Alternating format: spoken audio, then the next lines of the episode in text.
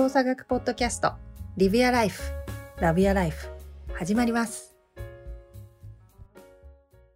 はい、こんにちは。本日も動作学ポッドキャストをスタートいたします。サンディエゴから川尻龍、ブラジルから大下太一、京都から山本邦子でお届けいたします。お二人様お元気でしょうか？今日も元気です。はい、絶好調でございます。絶好調でございます。よかったです。暑そうですが、ブラジルさん。いや、多分日本の方がもう暑いんじゃないかと思ってますけど、梅雨に入って昨日ぐらいから京都はずっと雨降ってる感じですけどね。サンディエゴはサンディエゴは、えー、と昨日おとついさんじゅうさんど。さんじゅうさんど、暑いです。ただカラッとしております。どちらかというと熱波かな。熱波、うん、たまにこうすごい暑い風が内陸からボーンでサンターナって言うんですけど入ってくるんで、それになると、うん、だいたい体調を崩す人が続発。えー、熱にやられるの？熱と、えーと、乾燥？多分喉とかその辺とか、うん、もう、もうなんか外の空気を触れてると鼻の粘膜がカピカピになってくるのが分かるぐらい乾燥するので。うん、え、でもアメリカってみんなお家の中加湿器ってかけてたっけ？あんまないんじゃない？うちは買ったけど。ねえ。うん。ないよ。つけてた方がいい。もううちは今はずっと回してる感じ。日本は今除湿機がフル稼働してるけど。ああ。すごい量の水がたまる。でしょうね。除湿しないと。もうアメリカ加湿器どんどん水なくなる感じやもん。サンデーは。ああ。真逆だね。やっぱ世界は広いね。いろいろありますよ。ねえ。なんかポッドキャストいろいろな方に聞いていただいて、あの、ね、フィードバックもいただけて嬉しいなという。ありがたいですね。本当、ありがたいですね。はい。ぜひぜひ。ありがとうございます。もっともっといろんな人に喋っていただいて広めていただけるとありがたいなと思いますよね。そうですね。なんかあの何が正解とか不正解とかではなくて、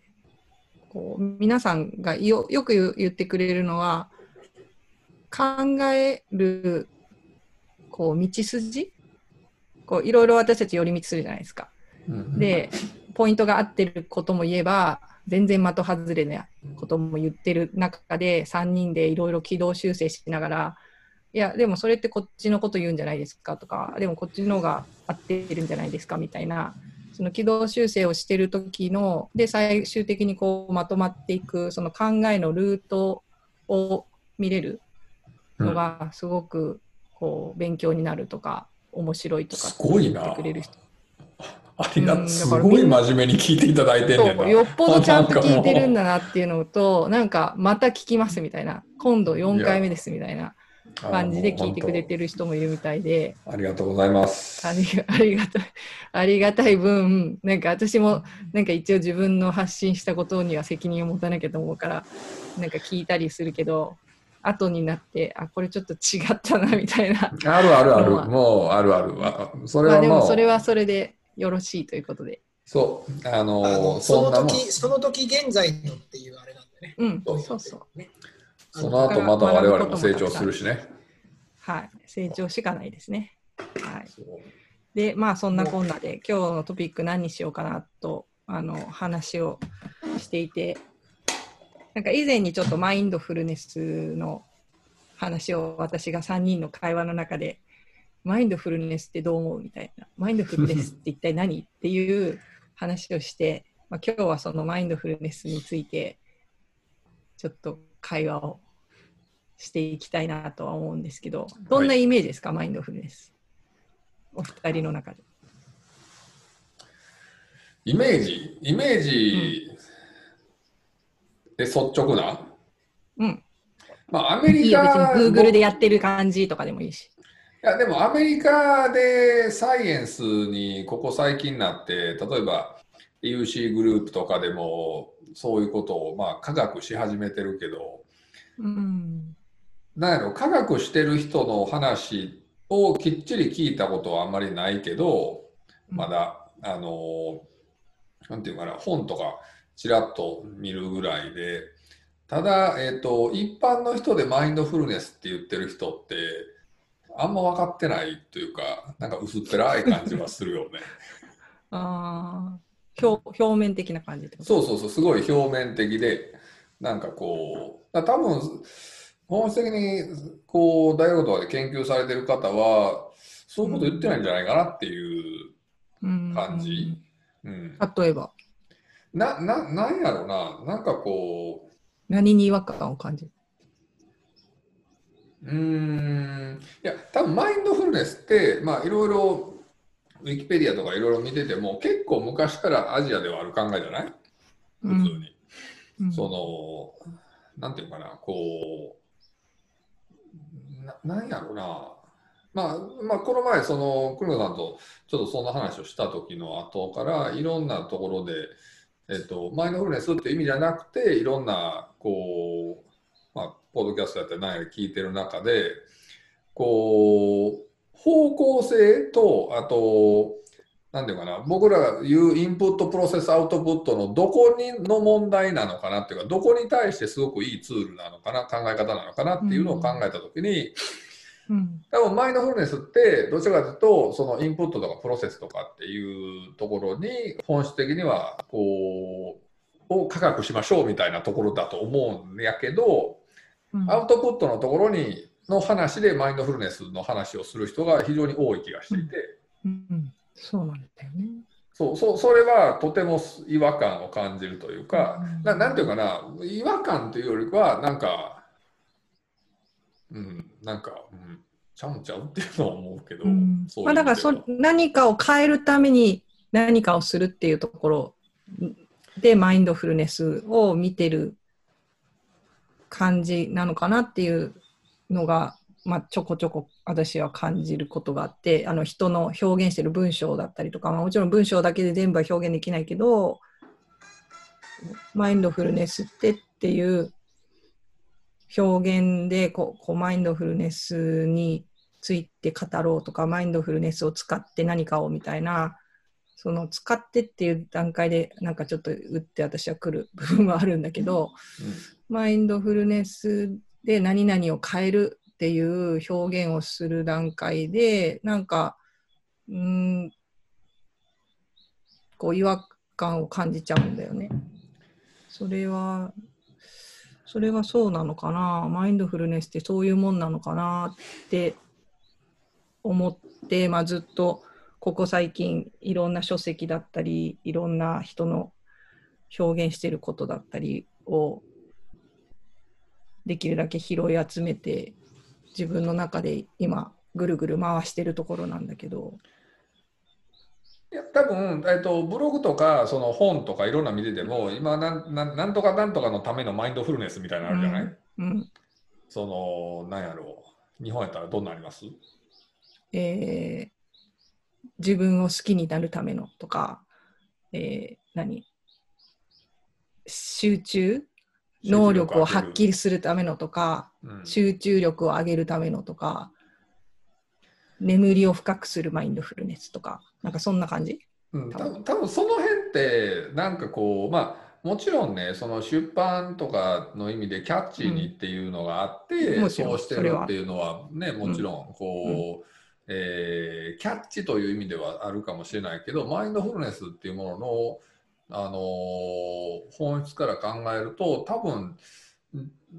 だいぶずれてるかなとは僕は思ってて、だからその、うん、そのキャッチがすごい軽くしてしまってる多分、うん、そうそう、もったいない、まあ、中に入れば違うだろう、違うのかもしれないからなんだけど、入り口はそこが必要なのかもしれないっていうのはもちろん重々理解して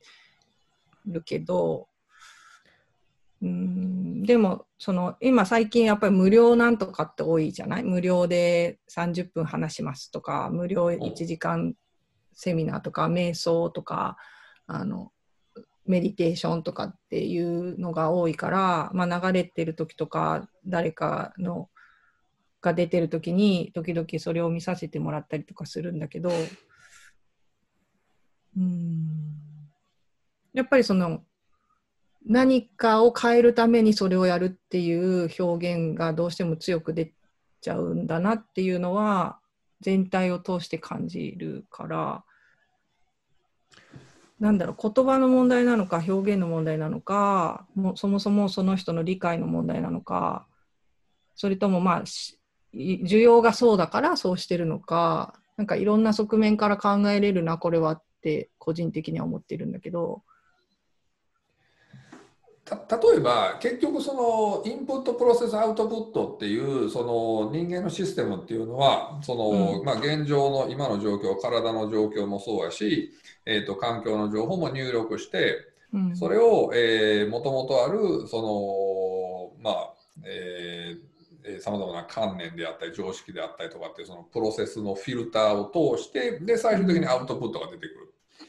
ってなった時に、えー、と僕らが目にすることで多分全部アウトプットだと思うんですよね。うん、例えば動くということもそうだし、まあ、よく最近分かってるのは痛みっていうのもそうだよねって、うん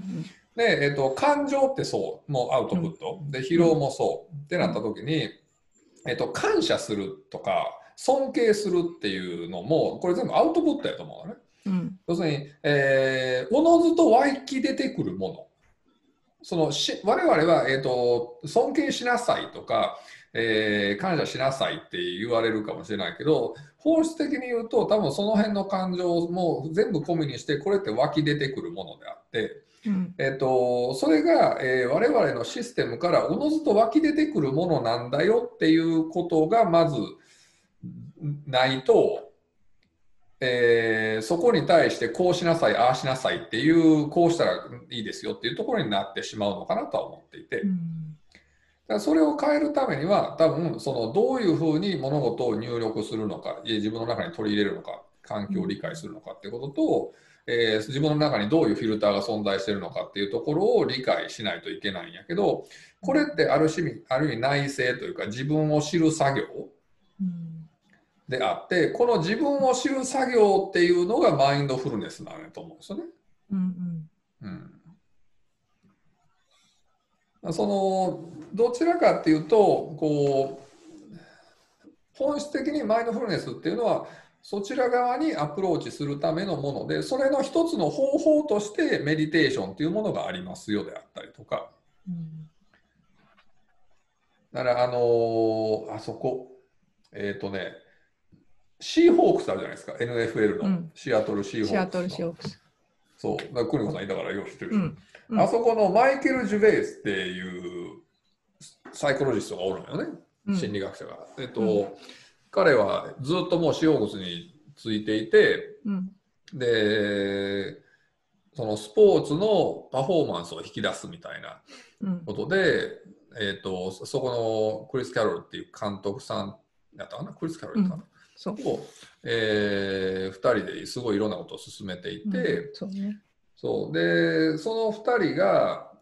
えーとえー、とマイケル・ジュベイがやってるポッドキャストがあって、それを聞いてた時に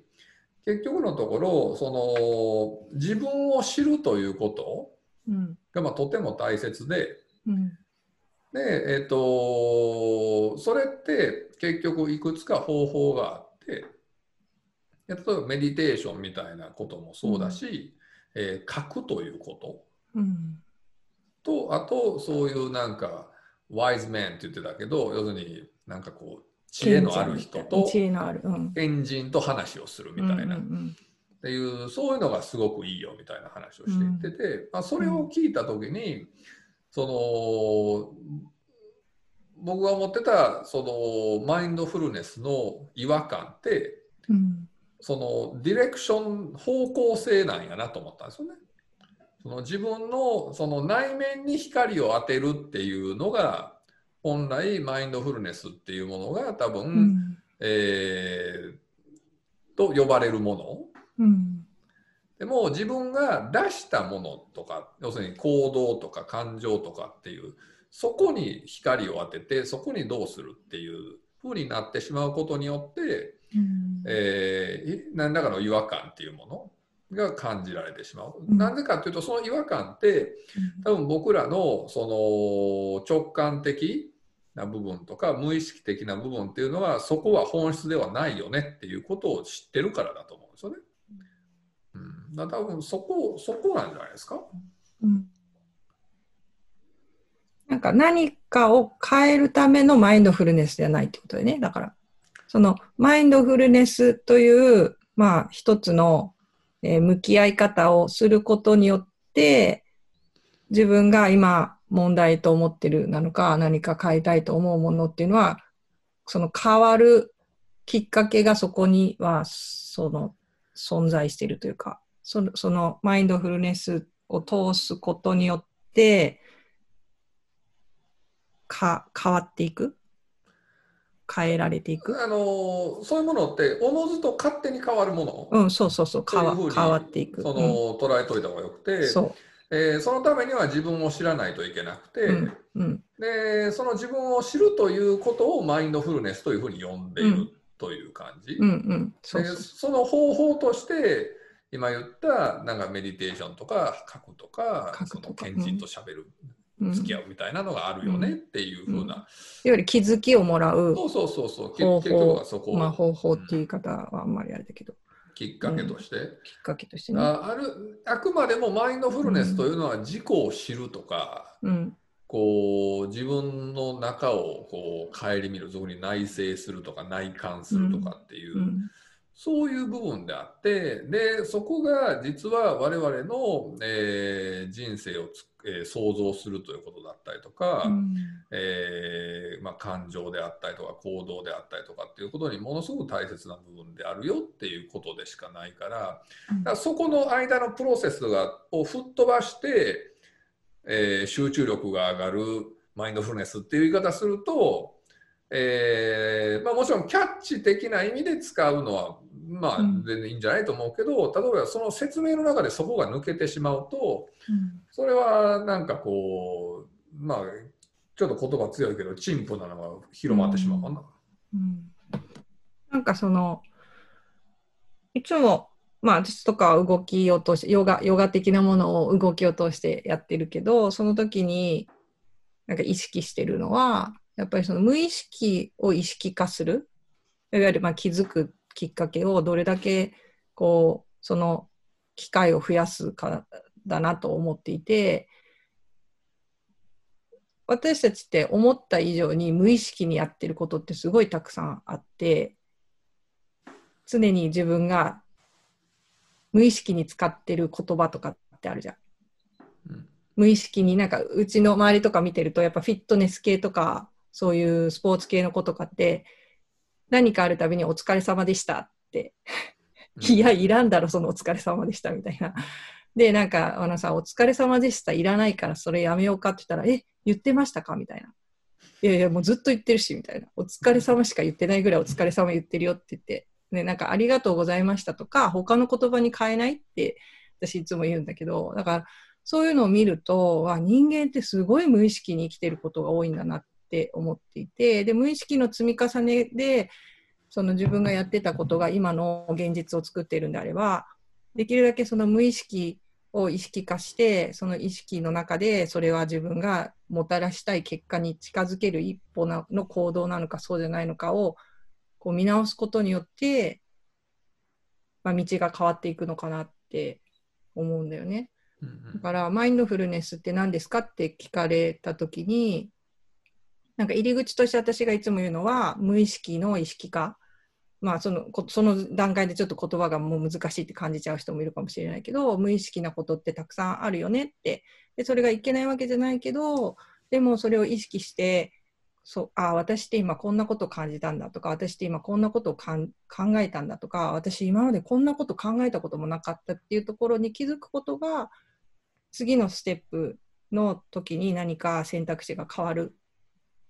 ネタというか変わる可能性が出てくるから、無意識を意識化することがマインドフルネスの一つだと私は思ってるっていう話をするのね。うん、あ、本当自分を知る方法よね、うん、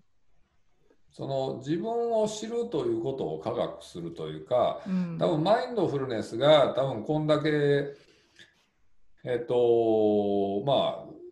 かけたら大学でサイエンスされ始めてて、うんね、ユーシー、University of California みたいな偉いところでやられ始めてるわけで、うん、もう世界中で今すごいそういう動きがなってるっていうことは、うん、えー、それだけ、えー、我々が今まで思っていた以上に我々のその無意識であったりとか、うん、えー、マインドと呼ばれたりとか、えー、どうあるかみたいな、うん、俗に言うビーイングであるところっていうのが、まあ、ものすごく重要だよねっていうこ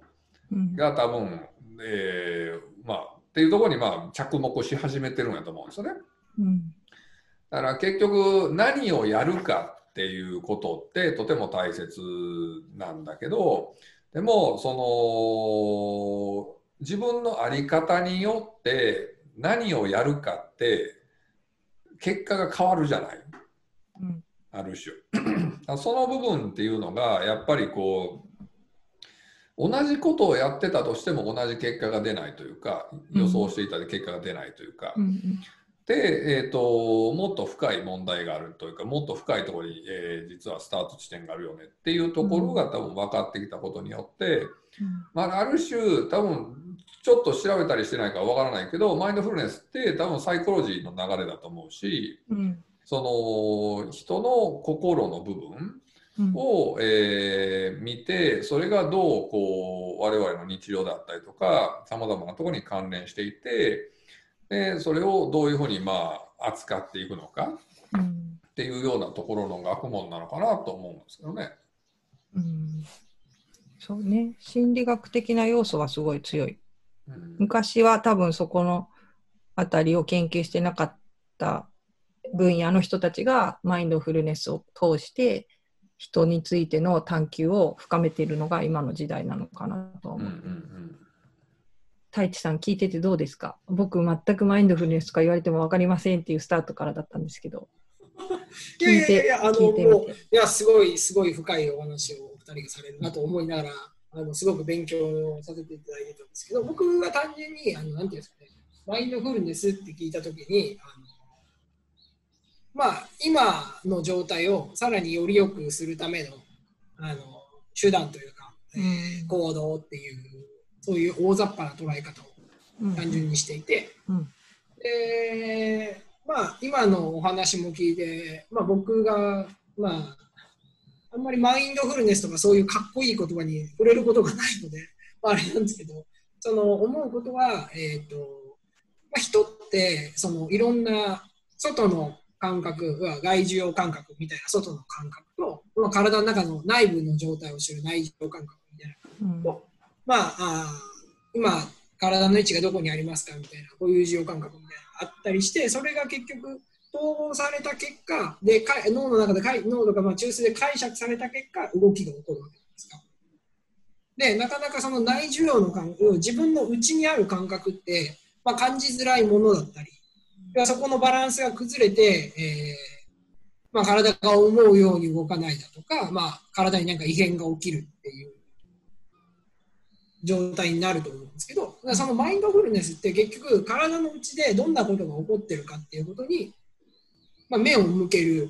方法というか、目を向けましょうっていうものなのかなっていうふうにも勝手に思ってたんですけど、うんうん、まあ、そでその後はまあリュウさんがさっきおっしゃったみたいに、目を向けるだけでもう新たな視点が生まれるっていうことなので、勝手にもう体全体のシステムとしては変わっていくわけじゃないですか。うん、でもうあとはもう、まあ、人ってそんなやわじゃないんで、なるようになるっていうか、だから変な話、目を向けることでもうシステム全体の働きが全部変わってくるんで、うん、それだけで、あのーまあ、いわゆるアウトプットという動きだったり、その辺も全部変わるんじゃないかなっていうふうに思っていて、そのための手段が、まあ、マインドフルネスとかっていうふうに言われるものなのかなっていうふうに思っていて、うん、例えば、あのー脈拍だったりだとか、心臓の鼓動だったりだとか、うん、自分がやってる息とかっていう、吸ったり吐いたりするっていうリズムとかっていうのは、まあ、あのー、普段感じることじゃないじゃないですか。うん、でそういうものに、あのー、普段感じるようじゃないようなことに、まず目を向けませんかっていうことっていう感じなのかなっていうふうに思ってますけどね。うんうん、そうね。今さ、ボディーワーク、あ、ごめん、どうぞか、リク。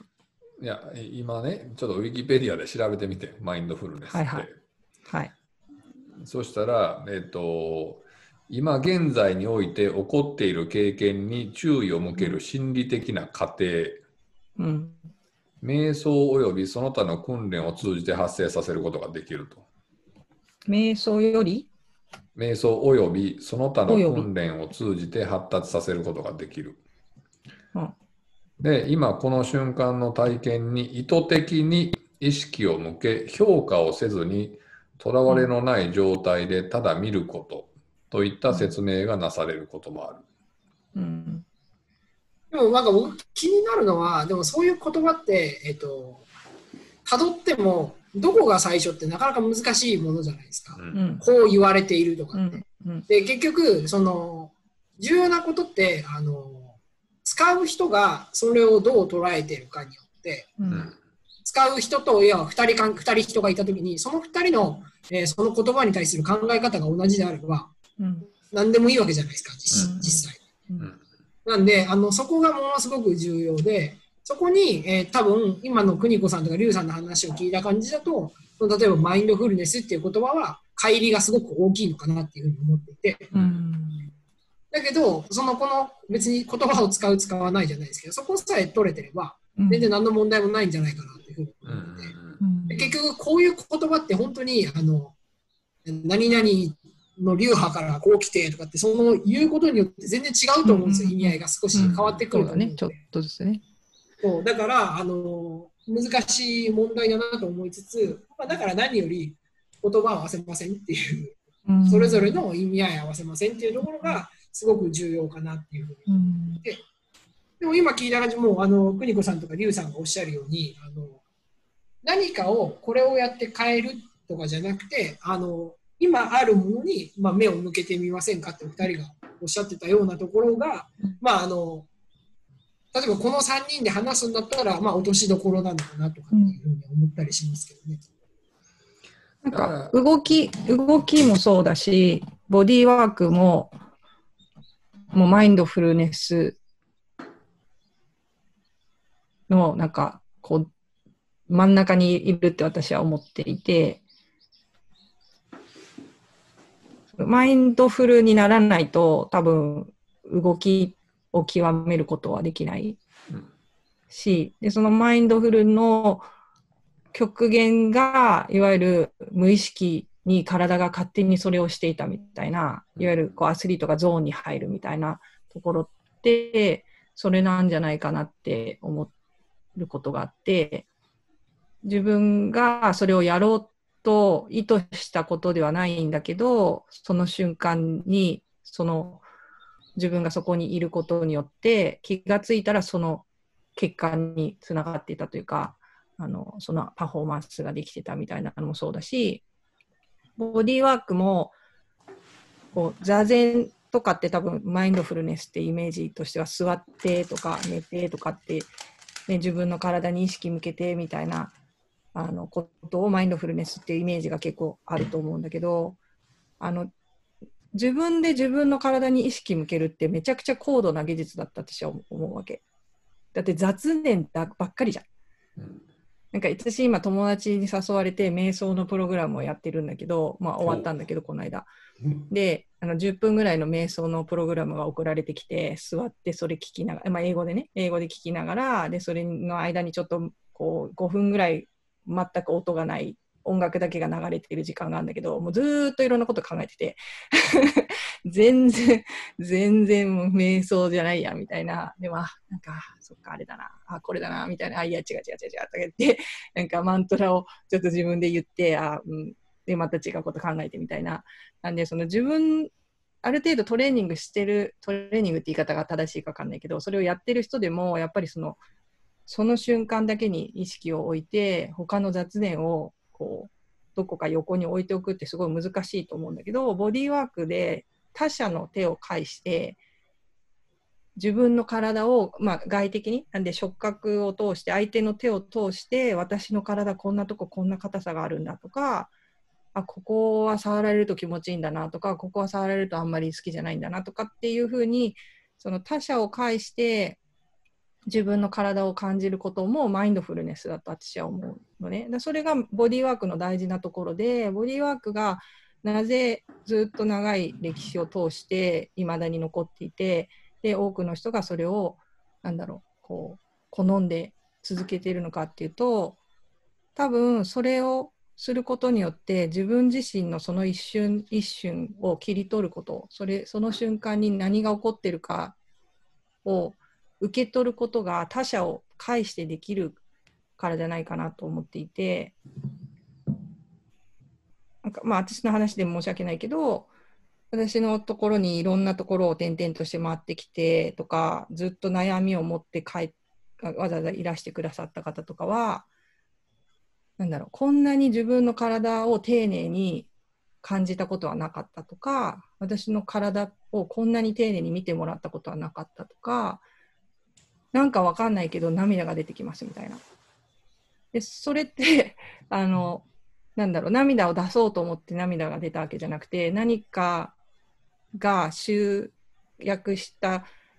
その一つの形として体がそういう反応をしたっていうことじゃん。うん、でそれって多分あなたの体が私というものを感じれたことに対しての、まあ、感謝なのか感激なのか、何かこう受け取ったものの結果が涙だったり、なんかうっていう気持ちだったりだと思うから、ボディーワークのなんかボディーワークをやる人、ボディーワークで人の体を触る人はマインドフルネスっていう感覚をどんどん掘り下げていくと、より効果、効果が上がるっていうとまたちょっと安っぽい話になっちゃうけど、結果が変わるというか、相手の人にもたらせる価値がどんどん変わっていくのかなっていうのは感じてる、思ってる。うん、だ結局のところ、それってある種こう究極的な自己を知る経験なんだよね。うんうん、で今栗本さんが言ったみたいに、我々の、まあ、思考ってもういろんなところに飛ぶし、うん、えー、今というこの瞬間にきっちりいるってなかなかできないことで、うん、そのやっぱりそこなんでしょうね。多分そのマインドフルネスっていうのは、まあそういう今のことでもそうやし、その今の要するに自分っていうのは今この瞬間にしか存在しないわけであって、うん、でそのこの瞬間のつながりなわけであって。うん、だからこの瞬間の今の自分っていうものにちゃんと目を向けるということ、ことができないと、結局例えば未来の心配、過去の後悔って全部今の自分を無視している状態になるんですよね。うんうん、で結局その今っていうところにこうきっちりフォーカスをして、えー、自分っていうものに目を向けた瞬間に多分なんかこういろんなものがつながっていくんでしょうね。だからそれによって多分人ってすごい安心感が高まるので、多分その安心感っていうのがその自分自身の存在の肯定みたいなところにすごくつながってくるので、多分それがすごく大切な要素なんやと思うんですよね。うん、だからそれを丁寧に丁寧に積み重ねることによって、うん、結局人って、えーと、大きく成長進化していく部分になるのかなと思うんですよね。うんうん、なんかまあこのマインドフルネスをどんどんこういろんな角度から、さっきあの太一が言ってくれたように、多分いろんな考え方があって、いろんな入り口があって、いろんな流派とかいろんな宗派とかあの、ね、メソッドが多分マインドフルネスも瞑想もあると思うんだけど、それをじゃあ、 あの、まあ、私はヨガ的な部分を多少こう勉強させてもらってるから、ヨガでいうそれは一体何なんだろうと思ってヨガの書籍をいろいろ引っ張り出してきてるんだけど、まあ、ヨガスートラって結構一番古いヨガの経典って言われてるものの中にはやっぱりそういう英知がたくさん含まれていて、できっと、まあね、ブッダが言ってた、まあ、お釈迦様とかそういう、ね、こうそれこそ本当仏教の一番の原点という部分で言ってたものがどんどん現代のいろんな英知とともに育っていったものがヨガの中にも入っていって、その延長線が今の科学者たちがいろいろ紐解こうとしている部分なんだろうなと思うんだけど、なんかその中に書いてある一つが、心の波が少なくなれば知覚されるもの、知覚する過程、知覚するもののいずれであろうと、まるで汚れのない水晶のように目を向けたいいかなる対象も心を正しく映しているように見える。この状態を同一性と呼ぶって書いたのね。でこの文章だけ読むとめちゃくちゃ難しい。ね、なんか多分言葉で聞いただけじゃん、もう相当難しいです。言葉で聞いただけじゃ多分わからない。目で読んでこう何回も何回も繰り返して理解していくものなんだと思うけど、なんかその同一性と呼ぶっていう、その同一性っていうところが多分一つのポイントなのかな。その心の波が少なくなればっていうことは、今この瞬間にそのこうポトンと落ちたそこにとどまっていて、その周りのさまざまな雑音がなくなった状態でいろいろなものを、うん、感じ取ることが、うんとまあ、感じ取るっていうといろんな雑音が入る感じがしちゃうけど、でも本当その瞬間だけのものでその場にいることができたら、全てのものがクリアに自分が本当に見たいものだけがそこに残って、それが心に正しく映る、心を正しく映した状態で、それを同一性と呼ぶって書いてあるから、うーん、それって本当こう現代社会では難しいことだけど、その瞬間その瞬間を丁寧に生きなさいって言ってるんだろうなって、すごいあの雑な解釈になっちゃうけど思っていて、でそれを多分今の現代社会の表現としてマインドフルネス、マインドフルに生きましょうっていう言葉になっているのかなって思うんだよね。ま、マインドフルネスっていう、まあ、言葉自体がすごいぼんやりしてるから心いっぱいっていう意味からあれって簡単に言うと、うん、そうそうそう、まあ、直訳しちゃうとね、うん、そういうことになるから。でも基本的にそのもう本当昔のそういうヨガの経典とかもそうだし、うん、えー、我々って結局あのその時代からも同一性が大事、要するに一緒であるということ、一つであるということを認識しようということが大事ですって言われるってことは、うん、どこに我々っていうのはその雑念って呼ばれるもの、うん、えー、煩悩が煩悩であったりとか雑念でって呼ばれるものっていうのが非常に我々自身を邪魔してますよって、うん、でそれが多分その思考っていうものと、うん、えーと、どっちかというと無意識のこうもの、えー、これを魂っていう言い方をしてもいいと思うんですけど、うんうん、要するに、えーと、顕在意識と潜在意識みたいな言い方でもいいと思うし、さまざまな表現の仕方はあるにしても、えーと、イメージとして、えーと、我々が頭でいろいろ考えているものと、えー、心で感じているもの、うんっていうところに非常に大きな齟齬がありますよと、うんうん、で、えーと、その齟齬をできるだけなくしていこうっていうこと、うんうんができればできるほど、えー、素晴らしいんじゃないでしょうかというか、えーと、いい、いい状態なんじゃないでしょうか。だから、えーと、心フルネスでマインドフルネスなんですよね、多分ね。うんうん、でそれってそれだけ我々ってさっき栗本さんが瞑想しててもいろいろ思考が出てくるといろいろ考えてまうと、うん、要するに我々の脳みそってそれだけずっと動き続けていろんなことを考えていて、今っていうところにどれだけこう集中できてないというか感じれていない。うんで多分そのクライアントとかでそれに感じた瞬間、その今の自分っていう自分の心、本質的なところにタッチした瞬間に何かのタカが外れて涙するし、うん、えー、感動するしっていう変化が起きるっていうところ、うん、だからそこってあのー、要するに僕らって本当こうさまざまなこう外からの考え方であったりとか、未来に対しての不安であったりとか、過去の後悔であったりとか、うん、思考がどんどんどんどん進むんですよね。うん、でそれによって今自分の魂、えー、心がどうなって何どうなってんのかっていうようなところ、全く気がつかないところが長い。でそれを、えー、ちゃんとそこに気づきましょうねっていう流れだと思うんですよね。うんだからなんていうんですかね、その心の部分って本当ただただ湧き出てくるものであって、うん、でそのために多分とても大切なことっていうのがこう俗に言うさまざまな見方があるんだよっていうこともそう動作学的に言う。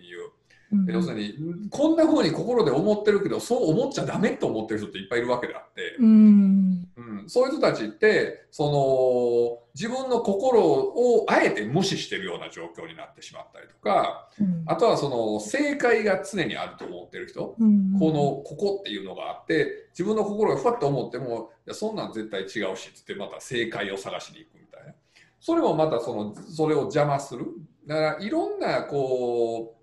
なんていうかな、僕らが基本的に持ってしまってる、えー、観念っていうものがそれを感じることをとても邪魔してしまうっていうことが起きてると思っていて、だからそれをできるだけこうそのハードルをできるだけこう外していってあげる。そうやって湧き出てる湧き出てくるものがあなたの心からの声なわけであって、まずはそれをこう認めましょうよ、受け取りましょうよっていうところができてない人があまりにも多分多い。だからそれをこう見ていきましょうっていうことでのメディテーションやし、えー、見ていきましょうっていうので書きましょうとか、えー、さっきの賢人と話しましょうとかさまざまなことで、ヨガっていうのも、えー、究極的なことを言えばヨガの目的っていうのは、えー、メディテーションのための準備体操なわけでしょ、あれって確か。あとアーサナ自体はね。そうそう、アーサナね、うん、そうそう。うん、っていうことは結局はやっぱそこなんですよね、多分。ポーズ、動きのやつ。ポ, ポーズね。いわゆるエクササイズみたいなね、あの動きのやつ。なるほど、なるほど。アーサナって言うんですね。アーサナと言います。アーサナと言うんですね。OK です、はい。だからそのアーサナ、プラナヤーマっていう、プラナヤーマって呼吸法のこと。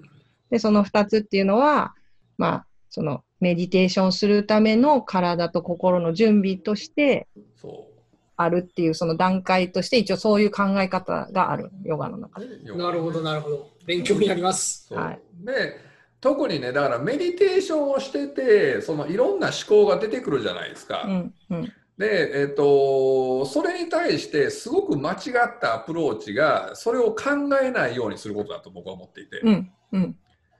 えっとね、考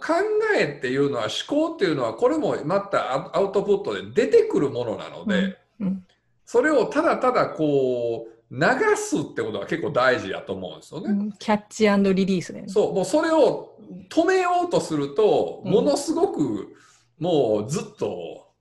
もうしんどいことになるので、メディテーション中には出てくる思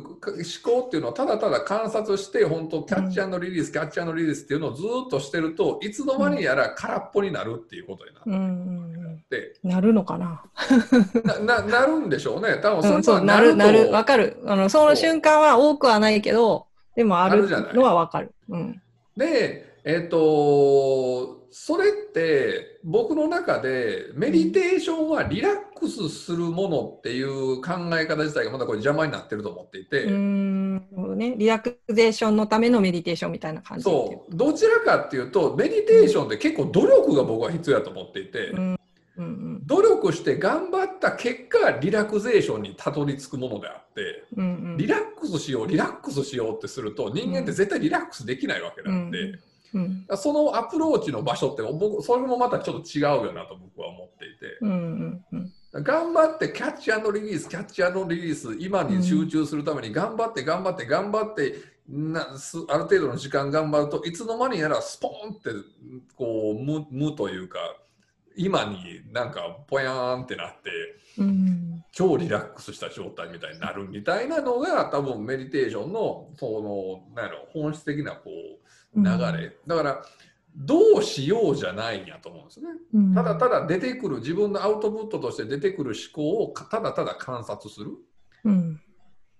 だってね最近こう意識さえも受動的で観察してるだけやっていう話になってきてるわけだって、うんうんそう何よりもそれをただただ観察していくっていうことを意識的にやっていくといずれそれがもうなんかしようってきれいにこ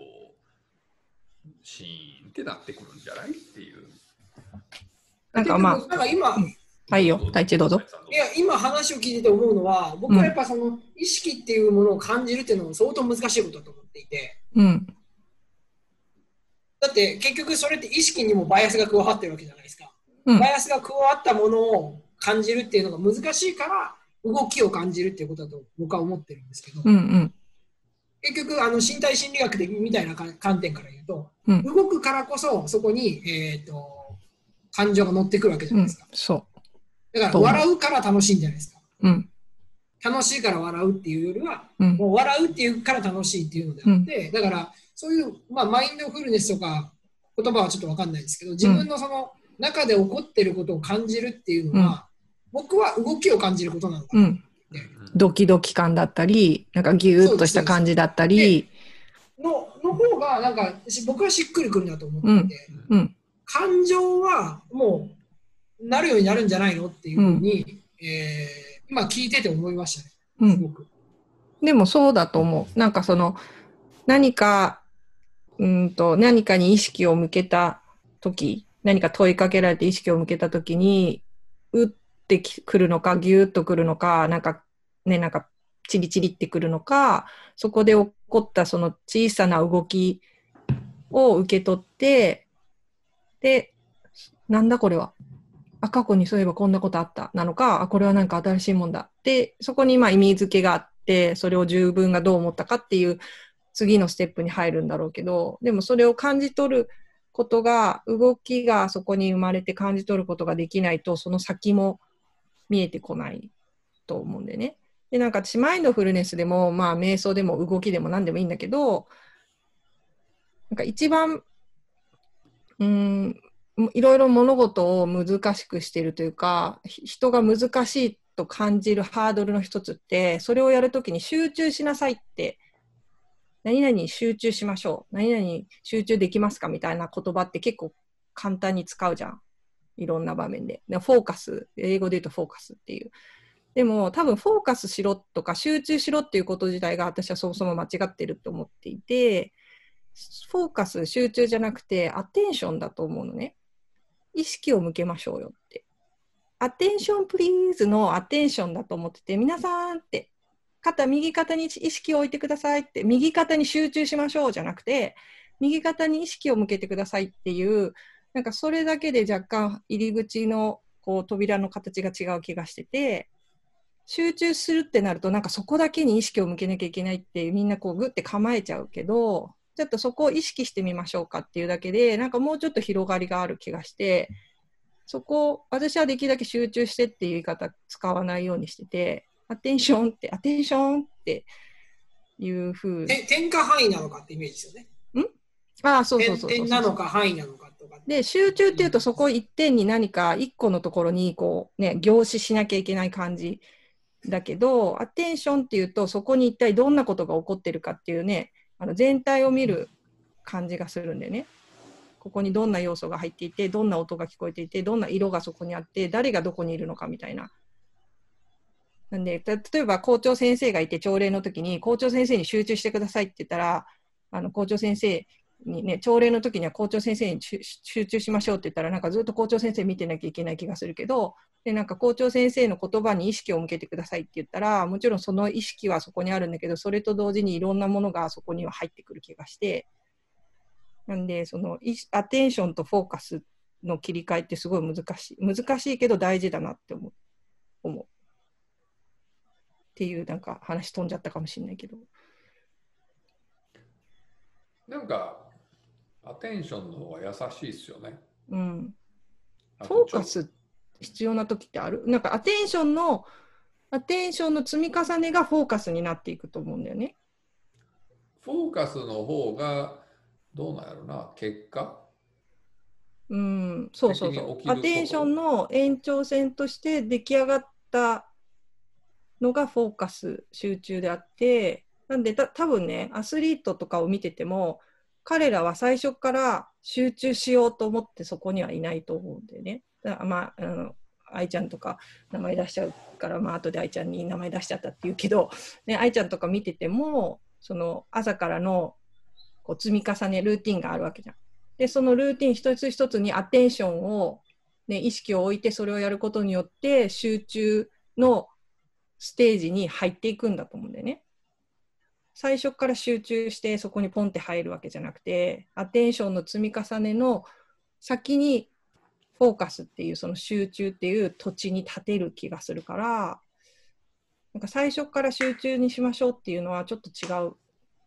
なって私はずっとそう思って、お客様に対しても集中してくださいっていう言い方はもうほぼしない。アテンション、意識、ここに意識向いてますか、ここ意識どうですか、ここに意識向けてみたらどんな感じですかって最終的に持っていきたい場所は私の中でイメージはあるけど、そこに持っていくためにどういうところにアテンションを積み上げていけばその集中の位置に行けるかっていうところを意識して進めていく感じ、パーソナルであろうとグループであろうと。さっきあのリュウさんが言ったその優しい感じがするっていうのが僕もなんかすごく腑に落ちるんですよね、うん、やっぱり優しい感じがするというか、やっぱ領域とかその範囲っていうものっていう方が、まあ、いろんなところからあの出発点どこからでも行けますよね感があるので、うん、いろんな見方ができますよね感がやっぱりあるので、でもそっちの方がいい。そうですね、自由度がある、ちょっと選択肢を残しておいてあげてるっていうか、相手に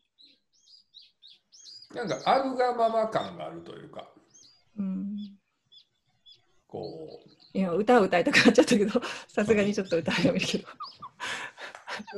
アナ雪の歌が今浮かんできてる。え、そうそうそうそうそうあ、ありのままね、ありのまま、ね、歌ちょっとでもあんまり歌上手じゃないんで歌があの公共の電波でそれをやめておきますいや、そ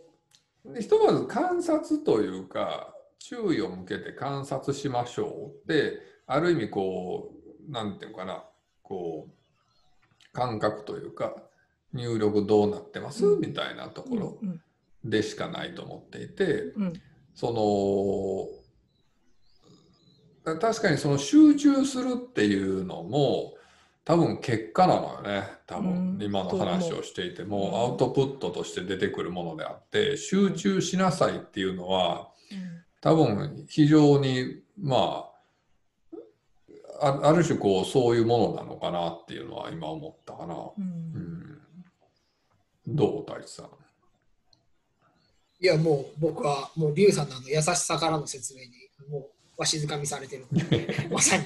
どんだけ好きなんでいやいやいや、だってあのあるがままとかその優しさっていう言葉もうなんかなんですかね、なんかちょっとふわっとしてていいですよね。うん、なんとなく伝わりますよ、よさん。いや、わかるわかるわかる。うん、いや、そのふわっと感。単純にその言葉、言葉自体のね、言葉自体のふわっと感がいいじゃないですか。だからそういう表現を僕は好きなので。だって、マインドフルネスっていう言葉自体がものすごいふわっとしてるんだからさ。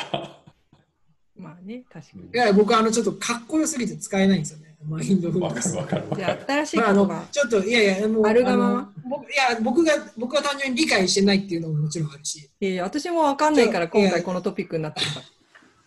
でも今ちょっと邦子さんと、あの、リュウさんの話を聞いてて思ったのが、あの、ちょっと若干カオスにしてもいいですか？大丈夫ですか？いいよ、どうぞ。あの、国分先生っていらっしゃるじゃないですか。うん、あの、中道体の世界を。はいはい。おー。あの中道体の世界につながるものがあると僕は思っていて、うん、分かる、それ、それすごい分かる、うん、あのすごくで結局あの、まあ、本の中でも言われてますけど、僕らの、うん、世界って、えー、結局なんていうんですか、自分がすることとされることと、ことうん、あと起こることがあるじゃないですか、うんうん、で結局マインドフルネスってあのリュウさんもさ最初の方に湧き出てくるものみたいなに目を向けるっておっしゃってたと思うんですけど、結局その起こることっていうものにあの目を向けてる、うん、で結局起こることに目を向けてるってそのちょっとまああの中道体とか の, あの意味はあの意味ははしょりますけど、結局例えば生きるとか朝起きるとか眠るって、えー、と能動的にやってるとか受動的にやってるっていうよりはまあ中道的なものだと思うんですね、うんなんであのやっぱりそういう要は国分先生も本の中で中道的な世界に私たちは生きているっていう、うん、超名言が残っているように、うん、その自分たちのその生きている世界にホメオスタシスとかもそうだと思うんですけど、うん、その生きている世界に目を向けましょうっていう、えー、プロセスというかその手段がマインドフルネスなのかなっていう、うん、まあお二人の話を聞いてすごく僕は感じたんですけど。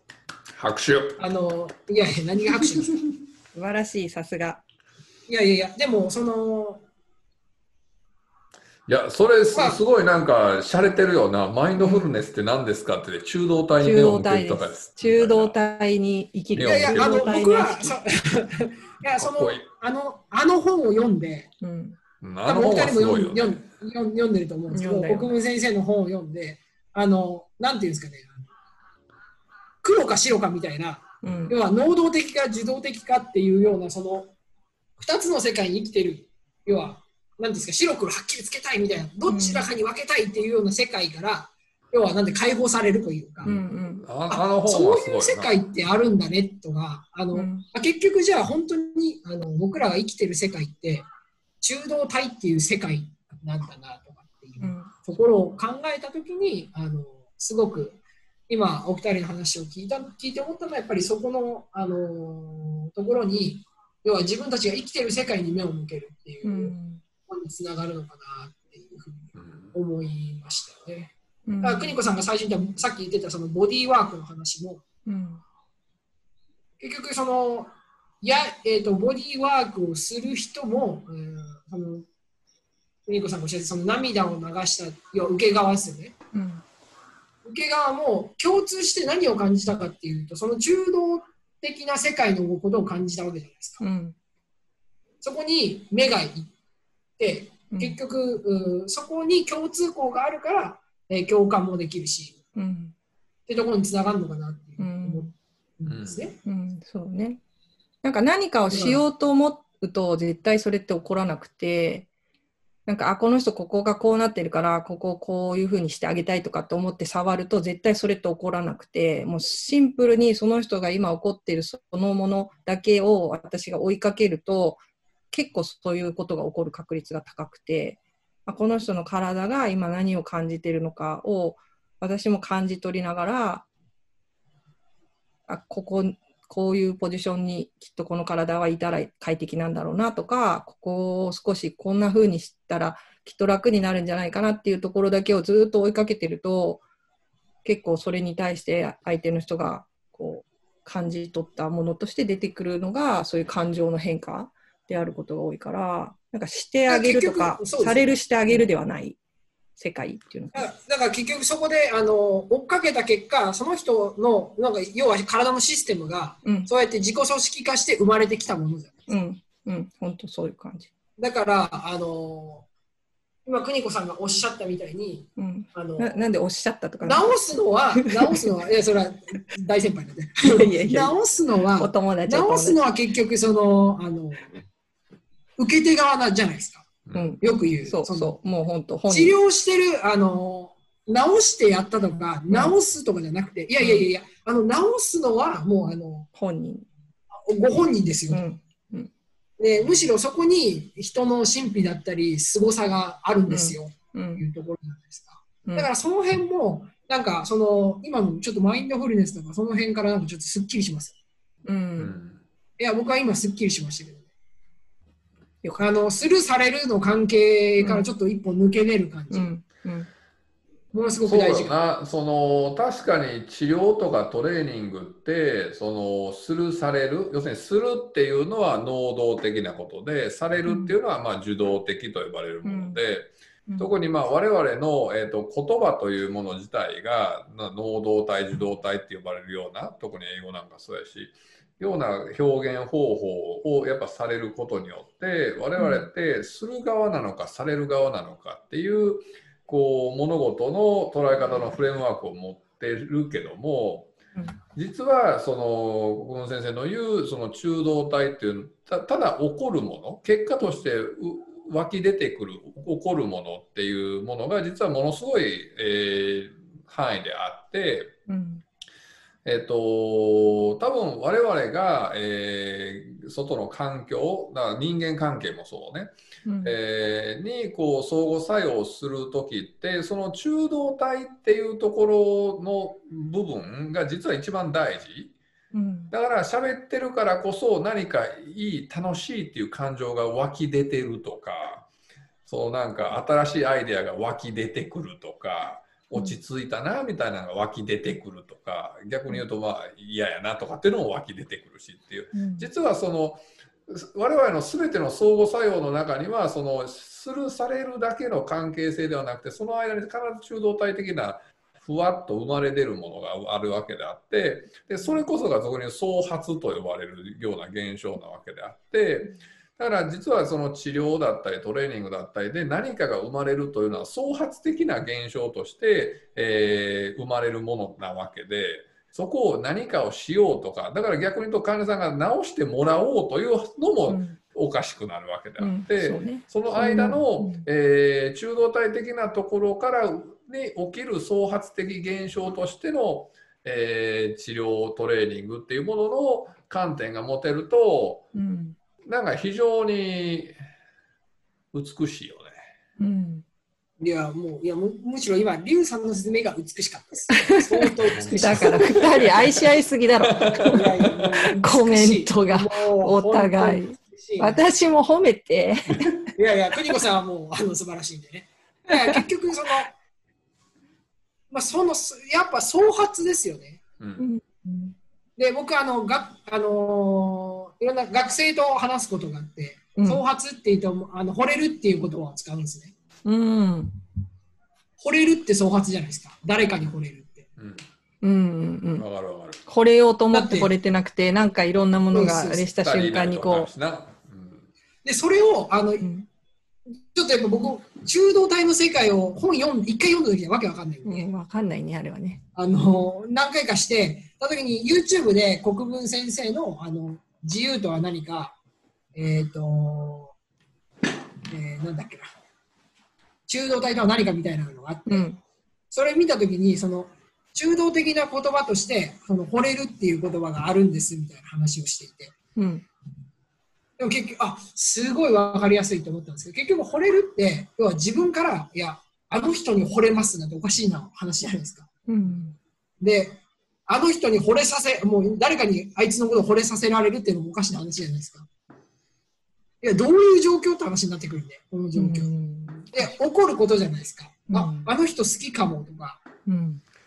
で面白いな、起こることだったりする。惚れるってさ環境の他の要素にもあるからな、うん、そうですそうです、あのあの周りの状況によって何かしなければこいつに惚れてしまうみたいなとか、ね、他のつり橋効果的なね、つり橋効果ね、そうね、つり橋効果、つり橋効果的なのあるじゃないですか。そうそうそう、で結局それも創発じゃないですか。そうだね、感覚的ないろんな入力が、だからなんかすごいなんかそういう素敵な言葉が多い気がするんですよ、とか、うん、生きる上で大切な言葉がその、うん、中道的な言葉とか中道体っていうこと、うん、で結局あの